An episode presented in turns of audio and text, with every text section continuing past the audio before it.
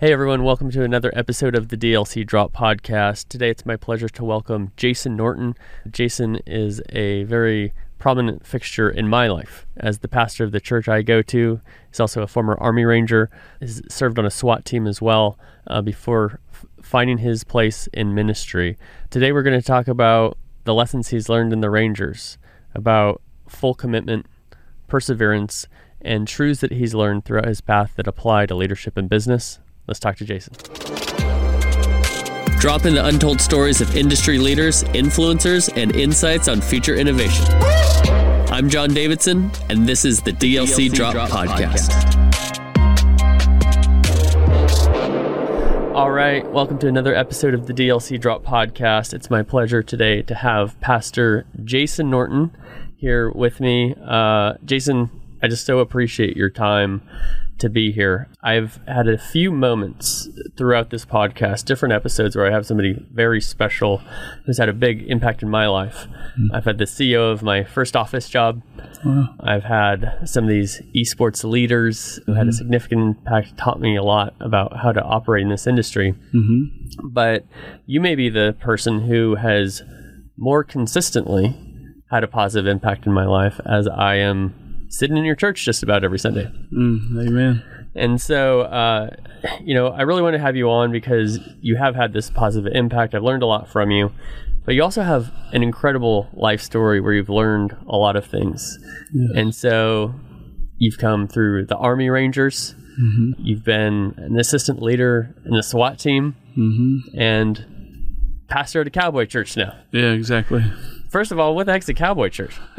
yeah, well, first off, thank you for having me. I was excited to come here. I'm kind of new to all this kind of stuff. So, uh, what is a cowboy church? Uh, the Apostle Paul says, I become all things to all men, mm-hmm. so that by all means a few might be saved. So, cowboy church is a, a mission field that you don't have to get on an airplane and take off. It's mm-hmm. uh, the working cowboy or the rodeo cowboy, and obviously everybody is welcome, but it is a target, just like any business would have a target, goal, or aim, or mission, uh, or vision, and that's the cowboy church to reach yeah. the working cowboy that's usually actually out in the field tending cattle on a Sunday. That's right. Yeah, when I tell people, yeah, I, I go to this cowboy church, and uh, people are a little surprised I am maybe the furthest thing from a cowboy. I think they might say that about me as well.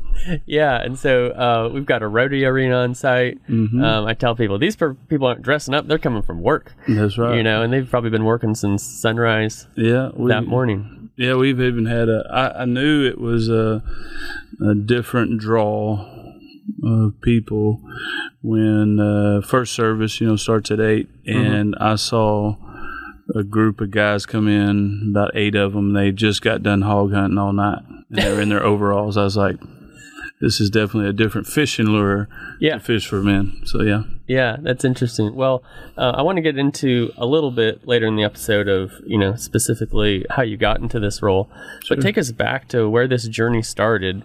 All the way, from what I understand, uh, you started boxing at a mm-hmm. relatively early, early age. Yeah, my my father owned a karate uh, karate dojo mm-hmm. studio. I mean, there's a few different names of it, and he was obviously a black belt, and so I started in taekwondo at an early age and then when I got to the teenage years, you know, when that testosterone kicks in and uh, you're not satisfied with the little taps here and a little tap there, or doing a form or a kick or what they would call like a paper punch, where sure you're just learning the technique and the form, but you have not really put it to the test in like a gas station parking lot or ready to put some power behind like it. Yeah. Well, you know, uh, I believe you're always wondering if you could do something if somebody attacked you. So sure. my dad uh, exposed me to kickboxing, and I was on the competition team. And uh, I remember my first fight when I was 15 years old. I remember immediately learning the difference between sparring and fighting. Sparring is you practice your stuff on me, I'll practice my stuff on you, but kickboxing, it, whether you're ready or not, here it comes. Wow. And uh, so at 15 years old is when I first did full contact. What was that? What was that first time going full contact like? It's real strange to fight somebody older than you. Mhm. Uh, so I was 15. The guy I fought was older than me.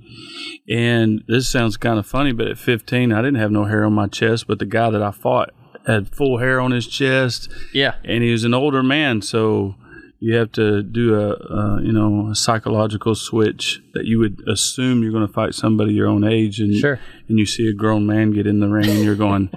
Wait a minute! I didn't sign up to fight a man. Your dad signed you up to yeah fight a so man, apparently you know i'm like oh well here we go and uh the first time you get my dad prepared me really well i mean he he he started having more people spar me and hit me harder so i wouldn't be shocked when i got in the ring but Sure. um, the first time you know a man hits you as hard as he can and you didn't duck it uh it, it can be uh very frightening Yeah. uh, you immediately uh, well i don't know how other people are i immediately wanted to be the person in the bleachers eating the frito pie i was like I, this is not the position i want to be in Yeah. but then uh, you know your upbringing and raising you know your my dad my family taught me how to if you're going to do it do it Mm-hmm. and um, so eventually you get two three more times you, and you finally go i need to do something about this or he's going to really hurt me and Yeah. so then you learn how to fight back The DLC Drop podcast is sponsored by Ice Shaker. I've been a huge fan of this brand for the past few years, ever since I met founder Chris Gronkowski. Uh, what I love about this product is the brand story, the functionality, and the customization. Ice Shaker is a Shark Tank company invested in by Mark Cuban and Alex Rodriguez, owned by NFL players Rob Gronkowski and Chris Gronkowski. I love using my ice shaker anytime I'm driving to the podcast studio, I'm going skateboarding, or I'm at the gym. No matter what I'm doing, it just does a great job of keeping my drinks hot or cold. The customization for Ice Shaker is something that's super unique. You can get any name, just about any logo engraved onto your ice shaker and delivered to you within just three to five business days. Get your own DLC Drop branded ice shaker at iceshaker.com forward slash DLC Drop. Save 20% on all ice shaker products with the discount code DLC Drop. At some point, did you get this bug of like, like in skateboarding, for example, mm-hmm. like the, the ability the skateboarder needs to have mm-hmm. is that when you fall, you slam so hard, you get back up yeah and you can't you, you I remember telling somebody this one time who was confused as to why I fall on concrete for fun. yeah yeah exactly you may be confused as well. Yeah. But is I said the the feeling of rolling away from a trick on my skateboard, mm-hmm. I value that more than I'm scared of breaking bones. yeah And so I, I sometimes I look at my son and I think, I wonder if he'll be a skateboarder. yeah And you know, all these kids like when they're little, they slam really hard. oh yeah And he gets up and says, I'm okay. I'm like, oh, yeah there's something there. yeah he So just my- learned something Yeah, exactly. so my question to you is, okay, you have that experience the first time. Did, were you then like, man, I want to get back in this ring, or was it your father saying, get back in the ring? Well, uh, when I came home, because uh, I broke my nose, or the, I didn't, he broke my nose, Yeah. and uh, broke a couple of my ribs. Oh wow. Yeah, I lost it in the decision, first fight, and I, I mean, that kind of comes with the territory. Like you, you didn't want to fall, but Right. when you fell, it was expected that to get better, you're going to have to fall. You're going to have to get hit. That's right. You're gonna have to do the scary things to get through the the wonderful things. Hmm. So when I came home, my mom was doing our laundry and she saw my towel that was just all bloody, and I didn't know it, but she called the karate school and said he will he will not fight anymore. Wow. So I had to wait a little bit longer till I got uh, a little older before I could continue fighting. I did still competitive martial arts tournament fighting, but it's Okay. not like full contact. That's Yeah. totally different. And then I waited till I was a little older to do that. And so, so you went through your teenagers, and then you joined the army. Mm-hmm. What age was that? Uh, is, let's see, 96. So I was 20 years old. Okay. Had to do quick math there. Yeah. It's been a while. Um, I was 20 years old, 1996, March 1st, and I joined the United States Army. And was that something that you always um, had in mind to do? I believe that your your father. Yeah, your, my father was in the army. My stepdad was a marine.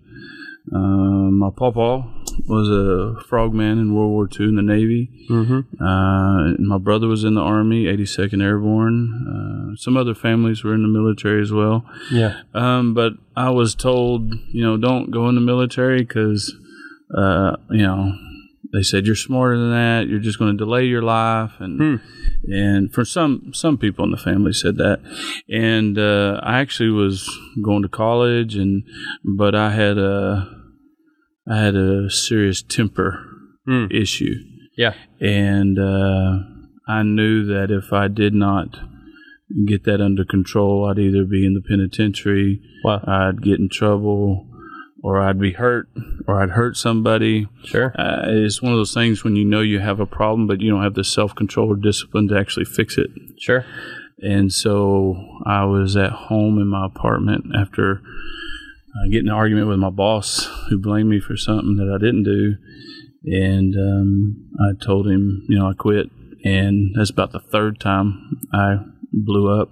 Hmm. It was all, obviously a lot more colorful than what I just said. But Sure. I'm sitting at home alone in my apartment. I look up at the fireplace mantle and see a picture of my older brother. I had 82nd Airborne. I said, "That's it. I'm gonna go do it." And I went and to a recruiter and talked to him, and that's where it started. And you ended up as an Army Ranger. So how do you go from? I'm not familiar with the process. So Sure. fill me in. You go to the recruiter. How you end up going to the Rangers, which is the elite force within the Army. Um, well, you go to the recruiter, and they obviously no no no fault to them. They got a job to do. Mhm. They have different slots they need to fill Hmm. because they're told, you know, hey, we need more of this person, more of this job. So you take an ASVAB test, and it's funny. They said, uh, uh, well, you scored real high on your ASVAB, and there's only one job you can't do in the military. And I was like, what's that? And they said, a nuclear physicist. And I was like, what in the world is that? yeah. They go, they design submarines. And I was like, well, I don't want to do that anyway. Perfect. and so I saw a, uh, a video about Army Rangers, and I told the recruiter, I said, I want to uh, be an Army Ranger. And he literally looked at me and said, Why? Have you, do you even know what they do? Mm. And I was like, Yeah, I saw a little bit about it, but I didn't get a Ranger contract when I signed up. Mhm. I actually got an 82nd Airborne because I told him, I said, if I if you sign me up, I, if I can't be a Ranger, then I'll sign up for 82nd Airborne because that's Okay. where my big brother's at. Yeah.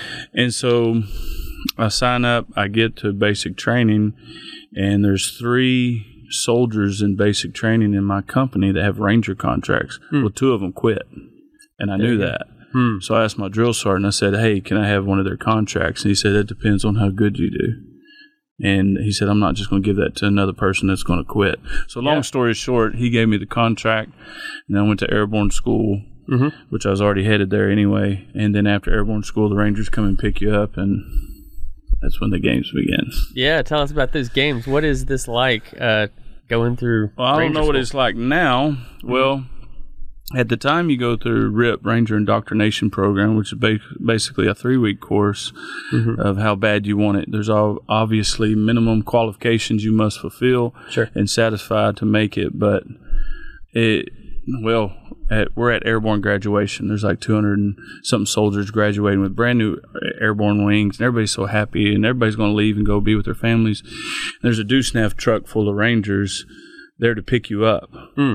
Well, we go put our bags on there, and we don't get to see our families. I just waved at my family and said bye. Mm-hmm. And there's about eight of us that jumped on it at the time. And then he pulled around the corner and said, "Get out of my truck!" And he made us run all the way to the barracks. It was about three miles away Yeah. and uh, in our boots and I mean graduation, all this stuff, and that began the the last thing they care about in the Rangers is your feelings, and Hmm. that's where I did a lot of growing up. I mean, basic AIT airborne was challenging, but RIP. I mean, they they'll walk you out. At the time, it's different now, but at the time they'd walk you out and go. At we had eighty. Our final class uh, had eighty starting the RIP Ranger Indoctrination Program, Mhm. and they would take us out one morning and go, "We're going to do PT until at least four of you quit." and so you're out there for hours hours just doing PT, physical training. Hey, quit, please. Yeah, yeah, exactly. Hurry up, would you please? but everybody's so excited uh, that it's mm. new that it really hadn't set in yet. But eventually, they will definitely. It, every it, what I experienced in the Rangers is you have to have a level of physical fitness, you have to have a level of competency, but you also have to have a level of mental strength, mm. and they will constantly mess with you just to see if you're going to quit What are some of the ways that they do that? lie and say that somebody stole something out of the CP when nobody did. and then just use that as an excuse to punish you. Hmm. There are some things that probably couldn't even be listed on this podcast. Sure. Nothing criminal, Mhm. but a very bad taste to be speaking on over a microphone. A, a common one would be go on a run in the morning Mhm. and you're running. They say, okay, we're about to be done. And then we run into the complex and then they keep running, do that whole entire run again. So they'll keep making you think you, something's about to be done, and then Yeah. yet it's never done. And what it does, though, it's actually pretty smart. What it does is it gets you to where you are totally out of your feelings, and all you're going to do is obey orders, Hmm. no matter what. You're just going to do what you're told. And so out of the 80 something, we ended up graduating like 23. Wow. Yeah. So it's a big uh, attrition rate.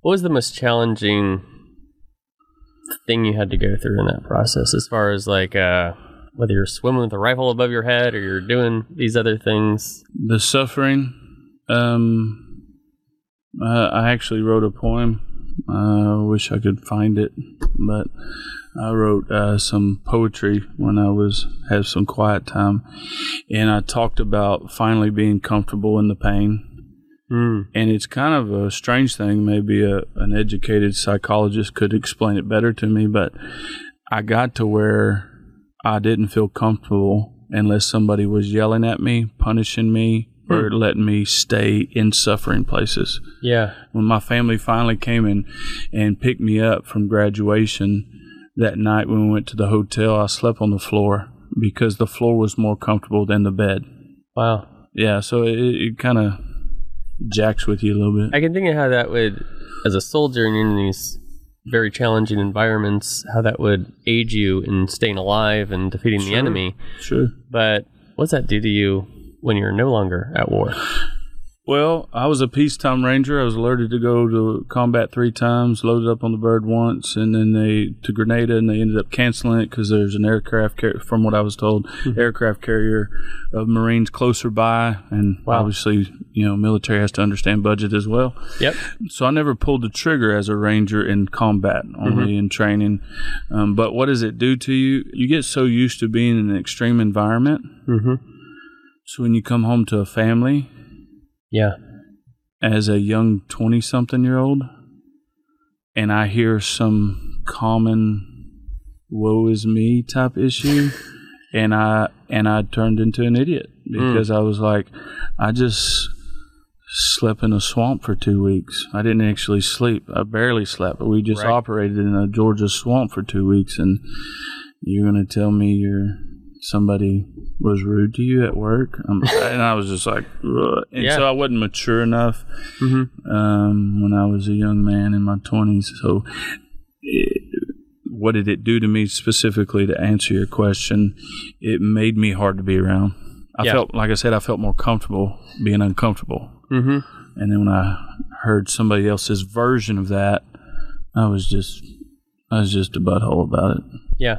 i was immature So how you know how did you overcome that?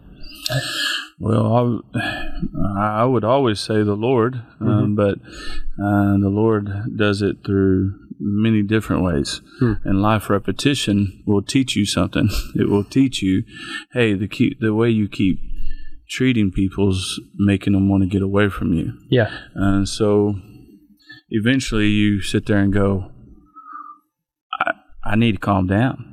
Mhm. I have got to calm down because I'm pushing everybody away from me. Right. And so I would say, how did I overcome it? Um, the repetition of doing it wrong, Mm-hmm. and then also um, uh, through the biblical principles that God teaches in His Word. Yeah. What are some of those that are key to you that you know helped with behavior change? Because I think Well- that's something that all of us can. Absolutely. And Uh, this one became, it's in the book of James, it, it became so crucial to me for surviving a moment. Uh, I tell people if you ever want to pray for me, pray for my initial reaction. Because my initial reaction can be immature, fleshy, destroy, destructive. Yeah. But uh, and people are like, "Well, how in the world are you a minister and you're like that?" Well, I mean, if we read the Bible, Jesus himself referred to two guys as sons of thunder. Mm. I mean, so and obviously in the biblical times, that's uh, you know, they had a temper. It doesn't Right. justify a temper, but it does. He God did create some people that are a little bit fiery. So the in the book of James it says qualities needed in trials: be slow to speak, quick to listen, slow to wrath. Mm-hmm. So I was opposite. All three of those, I did the opposite. Yeah. I was quick to speak, quick to wrath, and slow to listen. And a lot of consequences as a result. Huge consequences, and you know, um, words are kind of like bullets. Once you shoot them down range, you can't bring them back. Right. They've already hit the target, and it's already hurt people, and you can't bring them back. So that was to me like an anchor scripture, Hmm. and, and to where I would something would trigger me, and I'd go, and I'd be ready to just just get you. Right. and the Lord would remind me, "Be quiet." That's always good advice. who, who wants to do that when you're when you're angry? Right. You know, so that's one of the ways.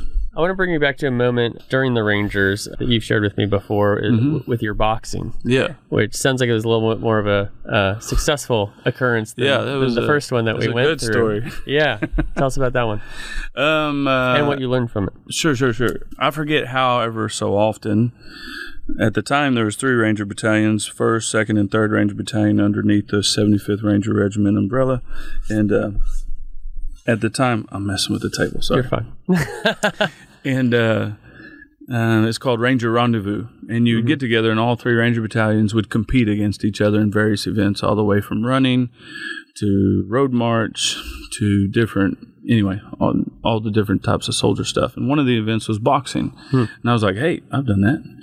Let me try that out. So Yeah. you fight at the platoon level, the company level, the battalion level, and then the regimental level. Mm-hmm. And you can only progress if you win. Hmm. So it took me three fights to get to the final match, and I was light middleweight. I was I was not two sixty five. I was like one hundred sixty five actually. Yeah. And um, the final match, uh, it was funny because it's in a room full of Army Rangers. I mean, the amount of testosterone in one gym at one time was kind of comical, but so I was ready to have the championship fight. This guy I'm fighting has not lost either. So we're both meeting in the ring. He hadn't lost, I hadn't lost. And this you dude is covered in tattoos. He doesn't come through the ropes. He jumps the ropes, flips over the ropes, and runs over to me and screams like, "Rah!"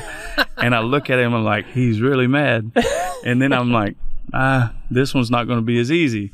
Right. So um, it's three. It's normal like novice type fighting. You know, three one minute rounds or three minute and a half rounds with a minute rest in between. And and my dad had come to uh, to watch me fight, and uh, so he they allowed him to be in my corner along with another trainer and. So we get to fighting, and uh, at the first round, b- many fighters at the first round, they're just trying to figure each other out. You could, like, how do you fight? What is your Yeah. game? What is your like when you do a certain punch? I need to really pay attention to that because he's dangerous on the right and not the left. So Yeah, the you're- first round, you're kind of filling each other out. When you're watching a UFC fight, there's a little bit of dancing first of all because yeah, they're, just of- testing each other out. Yeah. and Yeah, they're and they'll just do little. eh, They're fishing. They're Right. just seeing what kind of man they're dealing with, even though they might have watched videos. But in Rangers, you don't have that luxury to watch video. You, so, as soon as Too guy- busy running all the time. yeah, exactly. As soon as the guy jumps in the ring, that's all you know about him. And so he blasts me a few times. And to the point to where you, you can get hit and go, that's not bad. And you get hit again, you go, that hurt. You get hit again, and it will make you immediately want to quit. Mm. Like, I don't ever want in my life want to be hit that hard ever again. and he hit me a couple times like that. And I remember one time, a man's eyes will change when they give when they give up. Uh, you can see it. a man's eyes will change right before he swings at you. Learn that over time as well. So when he hit me, I know I signaled to him, "I'm done.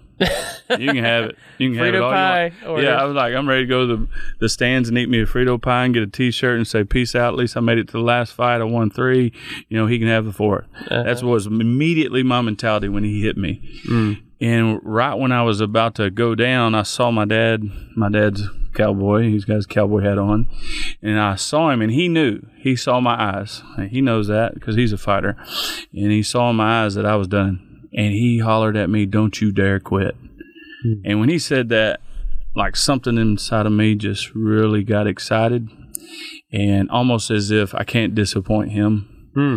you know. And uh, Well, also, someone believes in you, sure, yeah, right? and like he, wasn't telling you to get knocked out; he's telling you to win. Absolutely, and Some- it worked. Sometimes somebody's belief in you can be a lot stronger than your belief in yourself and can Man, propel that'll, you. that'll preach all day long. Yeah. that's exactly right. That is so true, and that's why we need community. That's why Yeah. we need people, and uh, because you'll be having a low time. That's even described in Ecclesiastes. Well, we could just go on and on with that.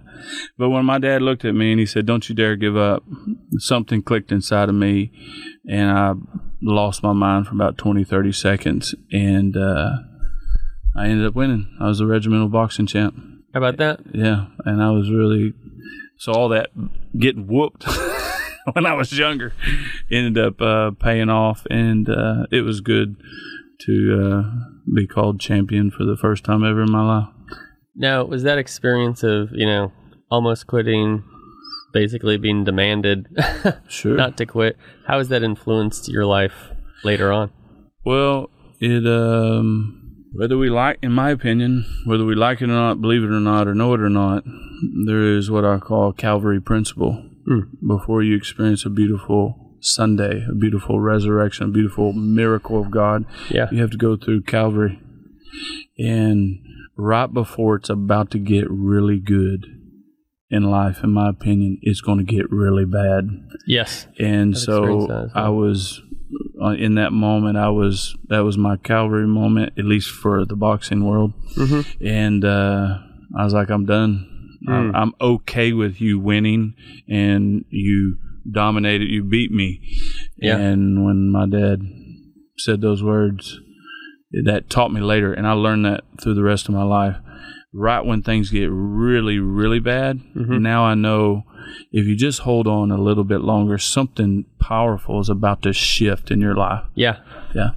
I believe that too, and I've experienced that. I've had some some tough times, and I remember I was going through a particularly tough time for about a year, and that's a long time to go through a tough time. Sure. one, but I remember there were some days driving to work, having a particularly terrible experience, Yeah. and all of a sudden becoming encouraged, thinking it can't get much worse than this. It's exactly right. And I think about that regularly nowadays. Uh, Just last week, I was having a tough time, just kind of mentally. Mm-hmm. What do I want to do? How do I want to do it, etc. Yeah. And I was just thinking, you know what? Like, get excited that the good time is coming, Sure. but don't give up. There, there's No, this, don't. there's this image I was actually looking at this morning. There's this image, a cartoon of a guy who's like digging through a cave, Yeah. and he's turns back around and he's like this close to all the diamonds he was digging for. That's so true. And so, like, Yeah. did you stop digging? Yeah. You know? Yeah. Yeah. Yeah. That's people. Uh, I heard a story of uh, somebody was swimming over a certain bay and it was foggy, Mhm. and they had a boat obviously following them. I forgot. I probably shouldn't even say the story if I don't know all the details. But and We're this far. Keep they going. they were yeah exactly. Might as well go with it. They couldn't swim any further. Yeah. and they uh, uh, ended up getting in the boat, and the fog lifted 30 minutes later, and they were literally 50 yards from the shore. I was like, "Come on!" Yeah. But that's how that's how we are sometimes in life. If we're not careful, we'll Yeah. give up right when it's everything you tried hard for is about to pay off, Mm. and then people right at the end say, "Nope." And there's Yeah. scripture to back that up as well. Yeah. That's what gets me is there's so many biblical principles that are people are experiencing every day and they don't even realize it. It's Mm. right in the Word of God. Sometimes for some people it's right in the very Bible that they despise. Hmm. I'm like the answer's right there.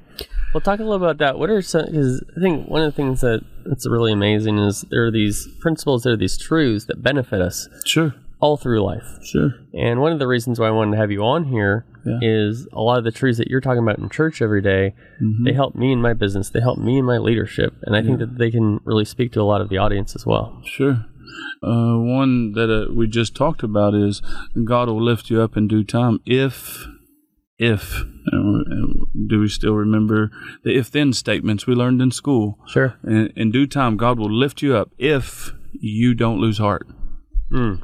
So you're about to get lifted up, and then this whole world and everything that you know of it is about to come against you. Mm-hmm. Family, friends, circle of influence, job, personal life, emotions, physical issues, all this stuff. Just whew. Yeah. And if you just held on, that's Yeah. you're about to be promoted to something, even even be promoted in a new chapter of your life. Sure. But if you lose heart, the Bible says it's not coming for you now. Mm. You missed out on that. Man, you put in all that work. Imagine working, you know, as some people get paid, you know, every two weeks or once a month. Imagine working, you know, 29 days Yeah. and you quit right before you got your paycheck. That don't make no sense, but we'll do that many times in life in different scenarios of life, and we don't realize what we're doing. Another one would be, um, God will not be mocked. Every man will reap what he sows. I love what my papa said. Jason, I don't care how many times you plant corn, you'll never get watermelon. there you go. It's about that simple. So, Right. it, what kind of seeds are you planting? And your words are seeds. Mm. So, if you constantly talk against yourself and other people, Mm-hmm. well, that's coming back to you. Yeah. It's going to seed time harvest, uh, especially living in a day like today. You know, if we pull up to a McDonald's drive-through or anything, and it's not ready in less than five minutes, we're already then contemplating what's taking them so long. Right. And the good things in life take time. You True. plant a seed, Right. you cultivate it, you water it, you take care of it, and then the increase. Most of the most of the beautiful part of the growing is underneath the ground. You can't even see it. So things are growing, things are happening and coming your way, but you can't see it yet. So then we quit right before right before it happens. Yeah. Yeah. Yeah. In fact, one of the problems with our food is that we have done all these things to it so that it grows really fast. Yeah, And now there's no nutrients in it anymore. Absolutely. Nutrient what do they call it? Your the soil's being depleted. Yeah. Yeah. Well, I want to take you through, you know, rest of this career story really quick. So let's touch on a little bit. So next, you went to become a patrol sergeant and assistant SWAT team leader. Mm-hmm. Take us through that, and let's talk about, you know, how'd you get started at King's Well, you don't, you don't to get a, you don't get hired as that. And that's obviously a promotion up to that. Yeah. So I was hired as a police officer first. Um, again, that's my dad was a police officer for 42 years, Hmm. and um, military on your resume is just a good fit for being a police officer. So then um, became a police officer and in patrol. I stayed there the whole time. I was never a detective or anything, Hmm. or a school resource or officer or a bike officer, or motorcycle, none of that. Um, stayed in patrol the whole time, and then uh, over time got promoted to corporal. And then over some more time, got promoted to sergeant, patrol sergeant, where you supervise anywhere from eight to ten officers. Sure. And then uh, the SWAT team came about when I was a corporal. Uh, there's a selection test for it, uh, similar to the military, but um, kind of the an easy way to understand it. When civilians need help, they call the police. When police need help, they call SWAT Okay. Because Yep. they're more equipped. SWAT Right. means special weapons and tactics. Mhm. So they have special weapons that a normal police officer won't have Sure. and they have special training and skills and tactics that a normal officer is not taught. Yeah. Um, so that's where that comes about. So the normal day to day calls that an officer will take all the way from vehicle accidents to a suicidal person. Mm-hmm. SWAT is a specific team that will go after a specific. What activates them is a dangerous person. Right. Yeah, there's like a threat matrix. Every agency does a little bit different. We filled out a threat matrix, so it made it justified and able to defend also and justify in, in a court of law why were they even called in the first place. Mm-hmm. So SWAT team usually go after the more legitimately dangerous people, Right. not people that talk trash. People that have proven they will pull triggers, they will hurt you, they're not going to do what you say, etc. Stuff like that. What is that like? Uh, just mentally stress when that's your daily job. I mean, you know, I do some consulting. I host a podcast. I feel stressed out, Yeah. but no one's coming after can me, cause and I'm not coming after them. Sure, but you know, when you're talking about dealing with physical danger or Yeah. these sorts of things, what what is that like in your in your daily life? How does that manifest? Well, our our agency didn't have a full time SWAT team, so the majority of my my law enforcement career was being a patrol so- officer, corporal, and sergeant. Um, and you're uh, in the beginning, we were called maybe two, three times a month. Okay. Towards the end, it can be two or three times a week. Wow. Yeah, it's progressed a lot. And uh, what is it like? Well, we would get a briefing, you know, beforehand Mhm. of why we're going, what we're going for, what is the criminal history on this person, and when after they get done describing this person to you, and you go, you know, it is reasonable to think that you could go after this person and they kill you. So that is a uh, that is a uh, sobering feeling. You'll uh, I don't know how to say this uh, correctly. Experiencing those moments will help date night seem so much richer. I feel that. Yeah. Yeah. so, Mhm. um, obviously, I was a praying man at that time, so I would be in prayer and, and pray over the team before we went out, and and thank the Lord nobody ever got hurt. But it is a uh, it's a unique fear to kick open a door, knowing that he's armed Yep. and he's proven he'll do it again. Mm. So that's uh but you know, I mean you got eighty of your fellow trained brothers with you. Right. And so that that brings, you know, some confidence there, but still it just takes one bullet. Right. So it's a unsettling feeling, but after Mhm. you're done, Calvary, remember that Calvary moment? Yep. You you, love life so much more Mm. afterwards. And it helps people get them out of a certain lifestyle. Many people want to see a bad thing about that. Hmm. And but that person you're going after is still a human being. And they made some bad decisions. Yeah. And I've heard personal testimony time and time again that it was that moment that they said, I'm done. Wow. And it changed their life. So that's that's pretty cool when you Yeah. hear somebody and actually I had one come back to the PD and thanked us. Really. Yeah, you know that's never on the news, but thanked us uh, for shutting him down Hmm. because he knew that he would have just kept going, and it only gets worse. Well, sometimes you need that awakening moment, right, in your life where you're going a path. Sometimes you don't even realize how far you've gone down a path until Absolutely, you get smacked in the face with some consequences. that's exactly right. And sometimes the best lesson is the hardest one. yeah, yeah, not fun, but it produces good fruit. That's right. Yeah, So, how long were you uh, in this role before the you know you became pastor of King's Trail or or that? yeah. I I don't think opportunity is the right word, but that uh, emerged in your life. Yeah, I was a police officer 11 years um, before I resigned, became full time pastor. But to kind of walk it up to that, when I was in the military, I got real close to the Lord. Mm-hmm. I had a powerful experience in a in a swamp. It was undeniable. What was knew that like? I was angry with the Lord. Hmm. Um, I was saved when I was born again at age 13, baptized. And then, you know, grow up and, you know, you're now a young man, maybe not grown. You might think you're grown, but I'm a young man now. And, Sure. and I think, um, you know, I was about three weeks out in the field, and it rained two of the weeks. And rangers, they don't feed you. I mean, they do. I mean, they just they just don't care. They don't care. I remember I went up to my sergeant, now a retired sergeant major, command sergeant major, and uh, I remember first time I went up to him. He was a team leader, and I said, "Hey, Sarge, I just like two days we hadn't ate. We're just still playing army out in the middle of the Georgia swamp." I was like, "Hey, Sarge." Uh, he was like, "Yeah, what?" And I go, "When we gonna eat?"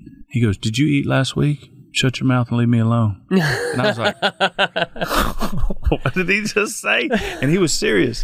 So there's there's things I experienced in the Rangers that if I heard somebody else tell the story, I'd say you're either lying or exaggerating or both. Uh huh. Until I experienced it, I was like, "No, this stuff is real. You can Wow. go a whole week and not eat.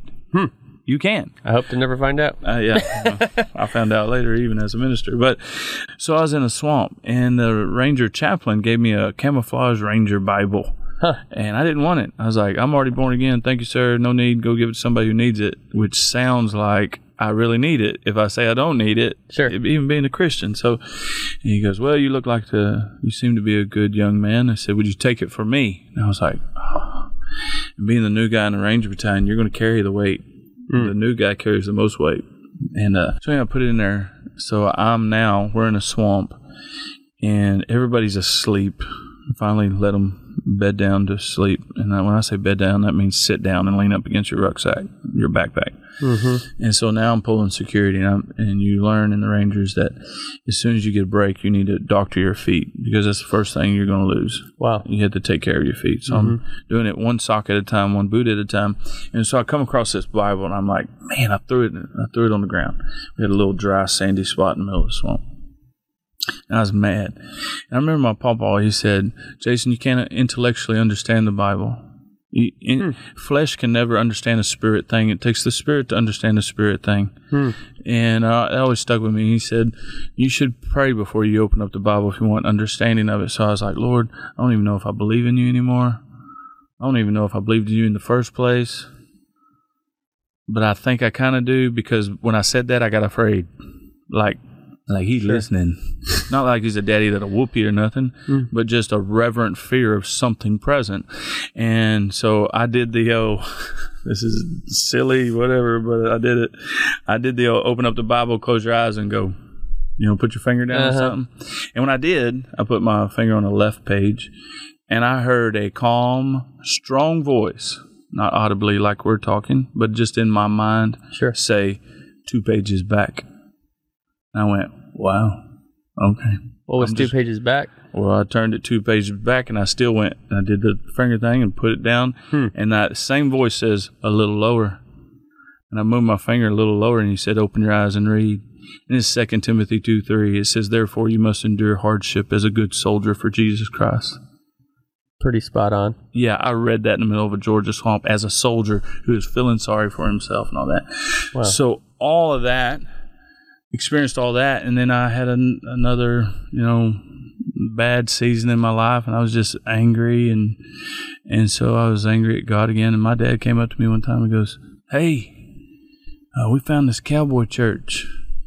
Over there, just east of Farmersville. You want to go with us? I said, no, thank you. and he goes, I understand. He goes, Would you go one Sunday for me? Hmm. I was like, Why would you say it like that? He goes, Because I'm still your daddy. and I was like, Yes, sir, I'll go. Yeah. And I went and fell in love with the Lord all over again. Simple preaching. I, I was a secret, uh, self conscious issue I had Mm. growing up was it's strange because I made straight A's, Mhm. but my vocabulary was not not vast.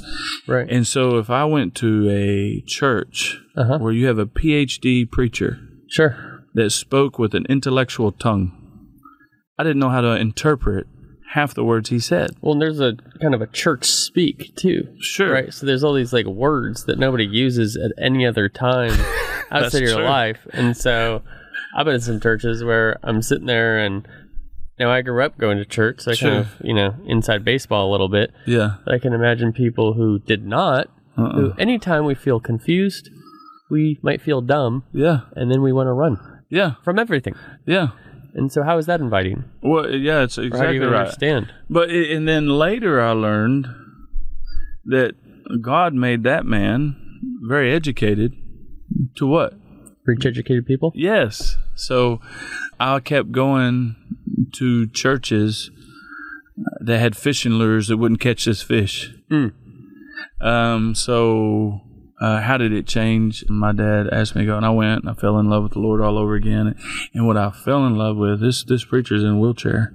He's rolling around the the aisles.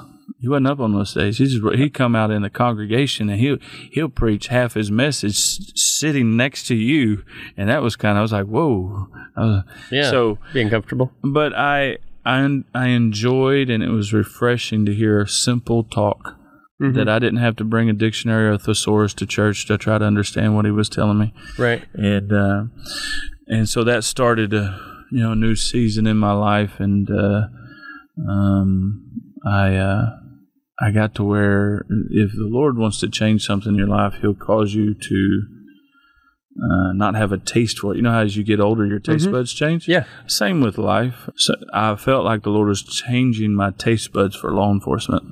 Hmm. It did not taste good to me anymore. It wasn't for any reason. It's just now my taste was for the lost. My taste was for to help people understand how the Lord now helped me understand how simple He is. It even says it in you know in the Bible about um, for we should not forget the simplicity of Christ.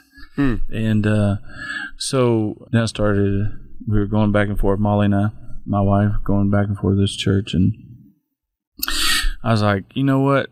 Um, how about we? I saw a Cowboy Church in Van Alstyne, 104 South Main. I was like, you know, this that other Cowboy Church, 45 minute drive one way. I said, you know what? Let's just go to church, that Cowboy Church in Van Alstyne. We'll go eat lunch, come home, be lazy. Mm-hmm. She was like, okay. Yeah. So I head there.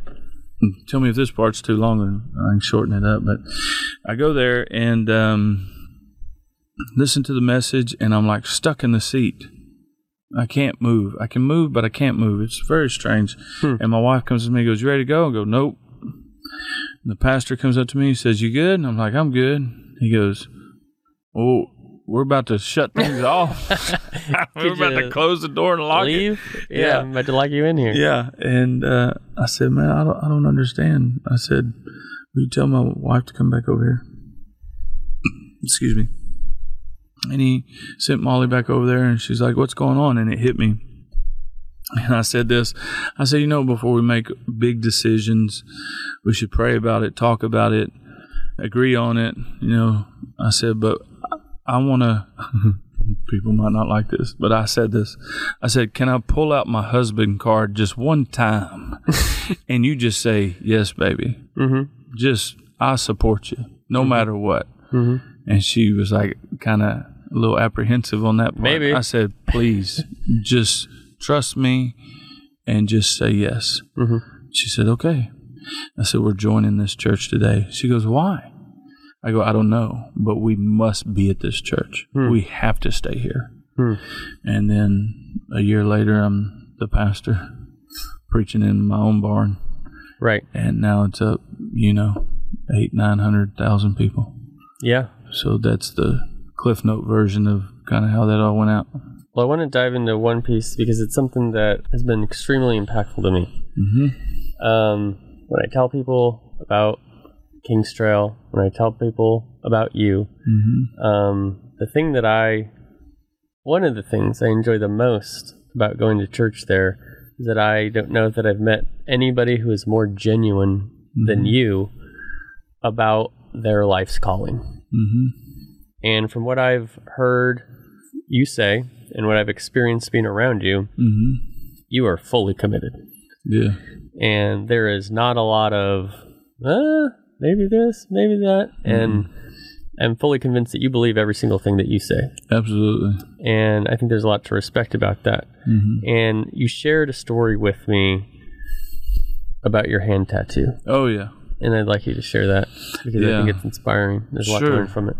Sure. Um, well, I got a couple tattoos in the military, and specifically a ranger one on my left forearm, and I, I got that as a reminder of it can always get worse. Hmm. Um, just a reminder, you know, sometimes we have pity parties for ourselves, and that was a reminder of me. Sure. Uh, you're not really having a bad day. It could get worse. Yeah. And uh, so when I resigned from law enforcement um, to be a full time pastor, it was substantially a lot less money. I'm talking about maybe a third. Wow. So it's like a paycheck. With more kids too, right? Yeah, exactly. More kids, more groceries, and uh, a whole at least sixty to seventy grand less. Wow. Yeah, That's a whole job for some people. Yeah, it's like Mm-hmm. a paycheck got up and left the house. Yeah. And um, my oldest son, I was at a flag football game sitting in a lawn chair, and a guy came up to me. He said, Hey, Sarge. Hey, I guess he assumed I was still a police officer. Mhm. And uh, got to talking to him. Well, he's a contractor in the Middle East. and he was like starting to get elevated in that uh, circle of influence. Sure. And he knew of me because I was his patrol sergeant at one point in time. And he's like, "What you doing these days?" I said, "I'm a pastor at a cowboy church." And I probably took him by surprise. he's like, "What'd you just say?" So anyway, he said, "Man, you don't need to be doing that." He said, "How would it sound to drop forty two hundred dollars cash in your account every Friday, tax free because you're working outside the United States for a certain amount of months? I don't know all the tax stuff." sure. Um, and immediately, in my mind, because I'm a numbers guy, uh, I went, "Wow, that's that's a lot of money." Could some bills off. Oh my gosh! I even thought I could buy two, three sections up in Oklahoma, and then put my cabin right in the middle of it, and tell everybody, "Good luck with life. I'll be out here." and I mean, just strong temptation Yeah. and uh, you know law enforcement goes through seasons where one minute they love them and next minute uh, they're trying to kill you you know they're terrible next minute they're heroes again and Yeah. and so um i knew that i was not i knew i was not uh if i kept hearing offers i'll eventually take it Mm-hmm. because nobody likes to be hurting financially Right. nobody likes to i mean we used to my wife and i we used to go we didn't ever worry about finances Yeah. uh, if we want to go eat sushi, we're going to eat sushi. We want to go watch a movie. We want to go do a seven day cruise. We'll go do Rounding that too. errors, right? Yeah, we we just Yeah. go do whatever we want because we were we were financially stable. So when you sit there and go, you can't go to the grocery store until you need three things because we can't afford the gas money. Right. And then you keep getting those offers, and you go. And this is way before gas is what it is now. Sure. Um, I knew that I was going to eventually say yes to it and be like, you know, good luck, church. I'm going to go make about two hundred and something grand a year tax free, and um, I knew that a, an immediate disqualification for most of those jobs is tattoos, Hmm. where they're sh- seen, and so uh, I got a tattoo um, of an anchor uh, honoring my papa, who's a frogman in World War II. He he uh, teams two and four. He uh, he's a very bold man, Hmm. and so kind of in honor of his boldness. And I knew if I didn't do something drastic, that I now they'll say no. Now they won't come recruit. Now they won't come ask. Yeah. And if I applied, they would say no because Wow. tattoos on my hand now disqualifies me. And I knew that was my uh, Lot and his wife. mm-hmm. Don't look back. Right. That was my pillar of salt moment that I, I will look back if I didn't have something Mm. that would force me to just go forward. What's that story where they burned the boats? Yeah. Yeah. Cortez. There you go. Yeah. So Cortez um, sailed to South America, hmm and he knew that th- there was this native South American army hmm of people just waiting for him because they'd been there a few times, and if they had the option to retreat, they wouldn't fight. Yeah. And so they arrived on the shore, Yeah. and Cortez said, "Burn the boats." Yeah. And the soldiers said, "What?" Yeah. And then they only had the option to move forward and succeed or die. Literally, Exactly. wow. Yeah. So that was my burning the boat moment, and I believe nobody will be successful in life until you're willing to burn some boats. Mm. You got to, because we there's sometimes you know everybody knows themselves to this point. There's moments in your life you can't trust your emotions. Yes. I heard somebody say emotions are beautiful servants, terrible masters. We can use them to make decisions, but it should never lead our life. We must make decisions on right things, not emotional things. Yeah. And I kept being emotional. Right. So yeah, that's why I did that. So sometimes in life, there's a time where you know there's a way you should go, hmm and if necessary, remove con- from consideration. Take steps to remove from consideration. Yeah, going back. sure. There's something to be fully committed there. I've um, I don't practice this myself. I've been struggling with it in my business. hmm You know, before I started doing the podcast and consulting and chairman of the Esports Trade Association, these things. Mhm. Couple doing. You know, I've been juggling things. Yeah, that's Sure. right. The balls are still in the air. Yeah, there you go. Um, but I've heard it said, if you really want to do something, do it. Yeah, Don't entertain yourself with all of these things. And I've Sure. heard this multiple times, and I have yet to be transparent Yeah. to really dive in and say, Yeah. this is the thing, because I kind of feel like I'm figuring out what the thing is. Sure. But there's something in leadership and business that is to your story of full commitment. Yeah. yeah Go for okay. it, 100%. Yeah. Yeah. When I was a little boy, I heard if you're going to do it, do it. If not, sit down and be quiet. Yeah. And the Bible says, fully give yourself to it. Mm. It says, study to show thyself approved. It says, a man's gift will make room for him. A man who's excellent at his work will be brought before kings. Mm. So there is something to be said. If you're going to do it, then give yourself fully to it. Yeah. So many times I believe people will, um, I'll try it out. That's fine. But if you want to succeed at something, you can't try it out. Right. You have to immerse in it Hmm. to the point to where it becomes second nature. That's one of the beautiful things I did learn about the military, or first off, martial arts, boxing, kickbox, military, and law enforcement and SWAT. Mm-hmm. There's something to be said about muscle memory. Yes. Yeah. So if if I train this way, train this way, train, Yeah. and then the real situation pops up, I am now already engaging in it without even making a decision because now it's muscle memory. But it's the same with that with our emotions. If we train ourselves to try it, nah, try it. Somebody made me mad, quit. Try it. Somebody hurt my feelings, quit. You're training yourself to fail the rest of your life. Hmm. You have to full, you make your decision, cross the line, and then do it or die. Uh, my dad told me at the airport before I got on the airport or airplane at the airport before I went in the army. I remember is when everybody could go by by the gates. yeah, I do remember that. I was, yeah. and now you can't even barely get past the front yeah. doors. Drop them off at the yeah, curb. drop them off. And, and uh, so anyway, right before I was getting on the airplane, everybody's loading up. He said, "Come here, I want to tell you something." He said, "When you get up there to basic training, and AIT and airborne and RIP and all this stuff," he said, "I need you to do me a favor. Close your eyes." I was like, "Okay." I closed my eyes. He said, "On the table, you have options."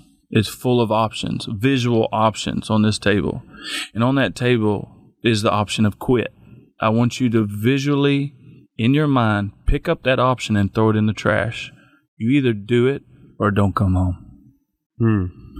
And that saved me countless times on just runs. Our final run to get our black beret, everybody's got black beret now. Now the Rangers have khaki berets.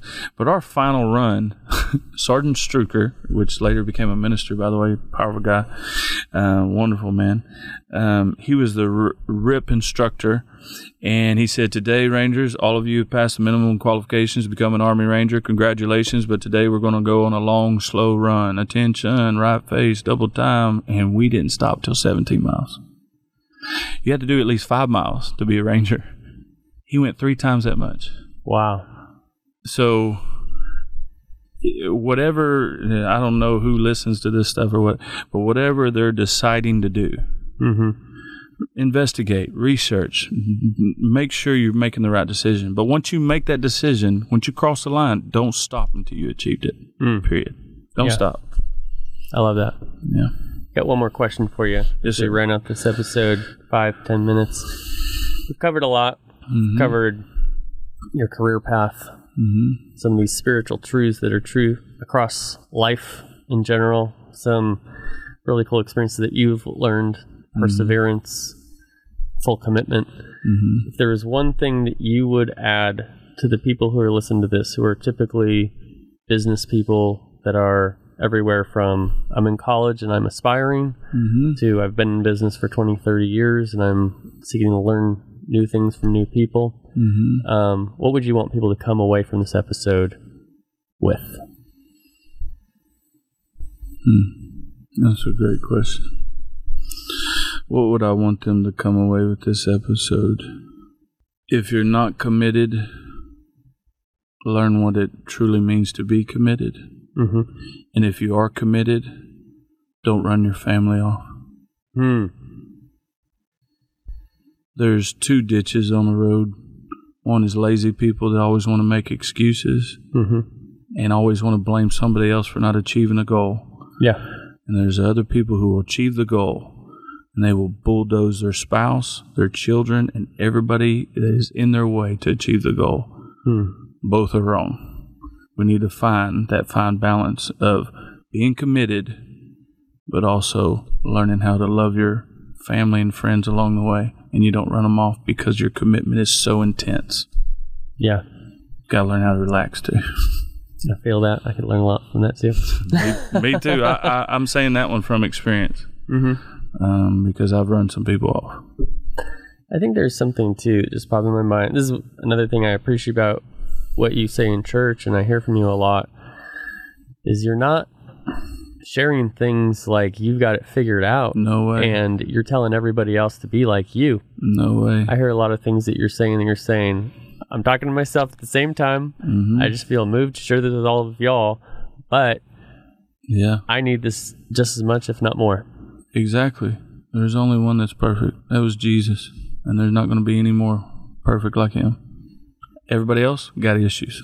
Everybody else trying to figure it out. Join the club. Yeah, exactly. All right. Well, I so appreciate you being here with me today. Thank you Um, for having me. It's been a pleasure.